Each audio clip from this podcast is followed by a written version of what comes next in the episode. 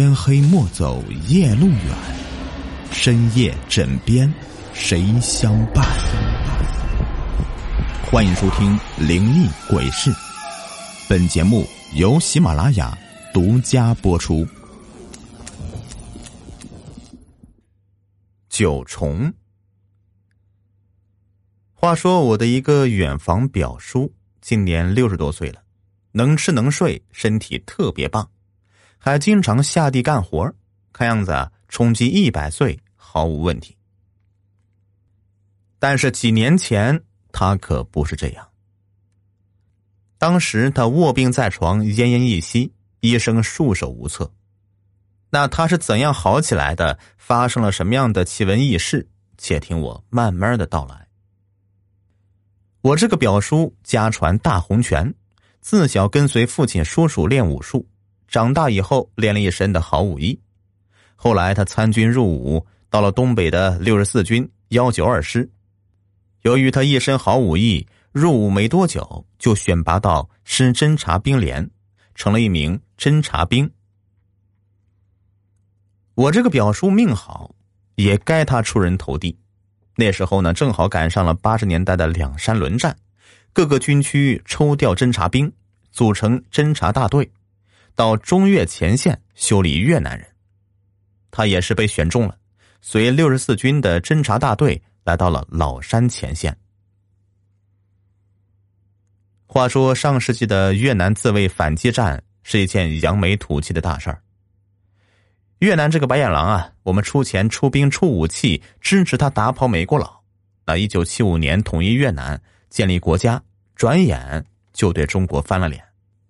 配合苏联夹击中国，还放出了要打到昆明过春节的狂言，中国领导人很生气，后果很严重啊！一九七九年出兵越南，雷霆一击，只用了二十八天就攻入了越南北部，占领几十个城市，攻占梁山，兵临河内，打得越南屁滚尿流。后来呢，我们撤军回国，越南人不死心，又跟着回来。后来在老山、者阴山两山轮战十年，越南举全国之力，中国每次只派一个军和他打。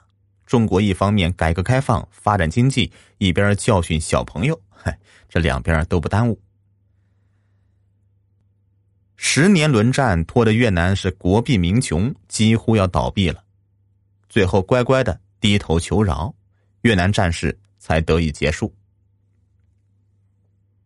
表叔到前线以后啊，大的战事已经结束了，越南人已经尝到了中国的厉害，不敢大规模进攻了，偶尔派点小分队啊袭扰一下。我们呢也不是吃素的，也派出侦察兵去抓俘虏、摸哨所、炸弹药库。他们刚到前线，对敌情、地形、当地情况一无所知，手里的地图呢还是以前法国人的老地图，也不准确，就冒冒失失的进了山。向当地的山民打听情况，谁知道这老办法不灵了。以前解放战争时候喊个老乡，啥情况都了解了。现在一看呢，都是苗族、瑶族少数民族，住在大山里，难得腰里啊都别着一个长刀，一看到有人靠近呢，立马抽出刀来，很警惕。叫老乡也没人理，说话也听不懂，鸡同鸭讲，眼碌碌，没办法，只好笑着。摆摆手，退回来。后来他们想个办法，是和当地的山民交朋友，找会说汉话的当地人带路，请他们吃饭喝酒。还别说，当地的山民很豪爽，爱喝酒，酒量也大。部队就挑酒量好一点的战士去陪着。表叔的酒量还行，能喝到半斤八两，就陪着干事去了。路边小饭店一坐，当地的普通白酒倒上。边吃边聊，部队的干事口才了得，三言两语一鼓动，山民们热血沸腾，把当地情况讲得一清二楚，甚至有的胆大的山民自告奋勇带路，带领着侦察兵夜里去摸越南人的公安屯。说起去越南抓俘虏，表叔很兴奋。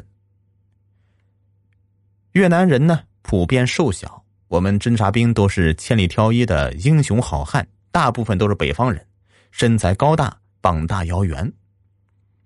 夜里面要出发了，提前剃了光头，腰上挂上光荣弹，上衣领口里面啊贴了一个医用的胶带，上面写上名字、血型，带着五六冲和匕首、绳子，夜里偷偷的摸到了越南公安屯附近，在越南兵经常走的山路边上潜伏起来。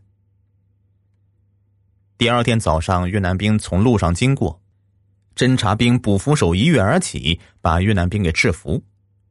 由于侦察兵这身大力猛，经常一个俘虏动作就把越南兵的喉管给勒断。回来的半路上，敌人就死了，只好扔掉。就这样，也抓了不少的俘虏，破坏了敌人的军事设施，表叔也立了功。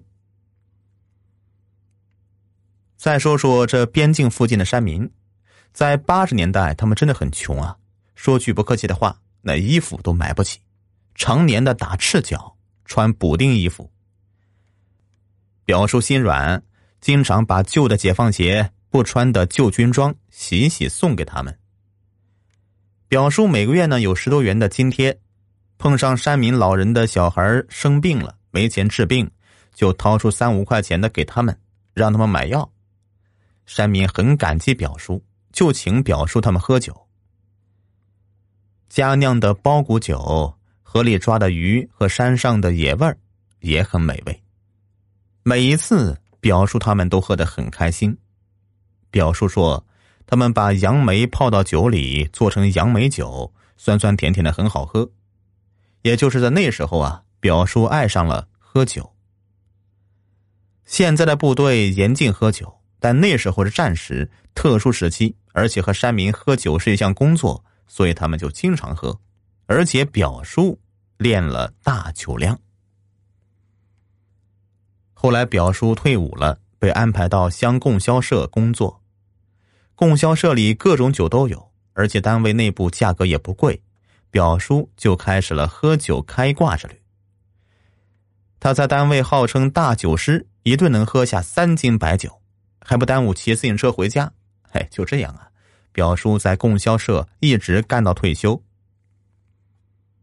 据表叔说啊，他这一辈子喝的酒一火车也拉不完。到了晚年，表叔喝酒喝出毛病来了，他喝酒如喝水，从来不用酒杯，就用那个喝水的茶缸子。早上起来喝一茶缸酒，中午喝一茶缸子，晚上再喝一茶缸。更奇的是。半夜起来上厕所也要喝一茶缸酒，喝的是面黄肌瘦，浑身无力，两眼通红。家里人劝他，他也不听，就是猛喝。后来这饭也吃不下，只能喝点稀粥，那还是照喝不误。儿女们强行把他拉到医院，一检查，坏了，医生说是肝胆肾脾胃都衰竭了。医院也救不了，再不戒酒，活不了俩月了。回到家，表叔一下子就卧床不起了，酒不让喝，身体又不行了，这活着还有什么意思啊？终日躺床上发呆。儿女们一看，老爷子要寻短见呢，没办法，就让他少喝点吧。表叔又喝上了。就在表叔全家万分为难的时候，村子里来了一个卖草药的云南人，是一个中年妇女，长得又黑又瘦小，穿着民族的服装，背个背篓，那里面是各种各样的草药，走村串巷的卖草药。俗话说这病急乱投医，表叔的老伴儿就把卖草药的领进了家，想让他开点药。没想到那个女的一看表叔，微微一笑，说：“能治。”他安排表叔趴在床上，床头放个高凳子，凳子上放个碗，倒上满满的一碗酒，让表叔探出头来，趴在酒碗上，张大嘴对着酒碗。老伴儿在一旁扶着表叔的头。就这样，趴了有十来分钟，表叔吭吭两声。忽然从表叔的喉咙里面爬出来个东西，啪的一下子掉进酒碗里。大家一看，那是一个白白胖胖的虫子，有个小黑头，正畅快的在酒碗里游泳。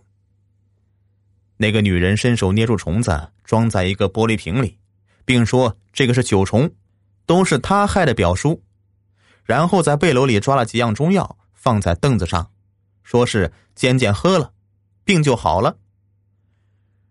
然后啊，在大家的目瞪口呆的注视下，也不要钱，扬长而去。说来也怪啊，自从那个女人带走了酒虫，表叔就不喝酒了。而且闻见酒味儿就吐，他也喝下了那个女人留下的中药，身体慢慢的恢复了。到了现在，表叔是满面红光，手脚利索，就像是换了个人一样。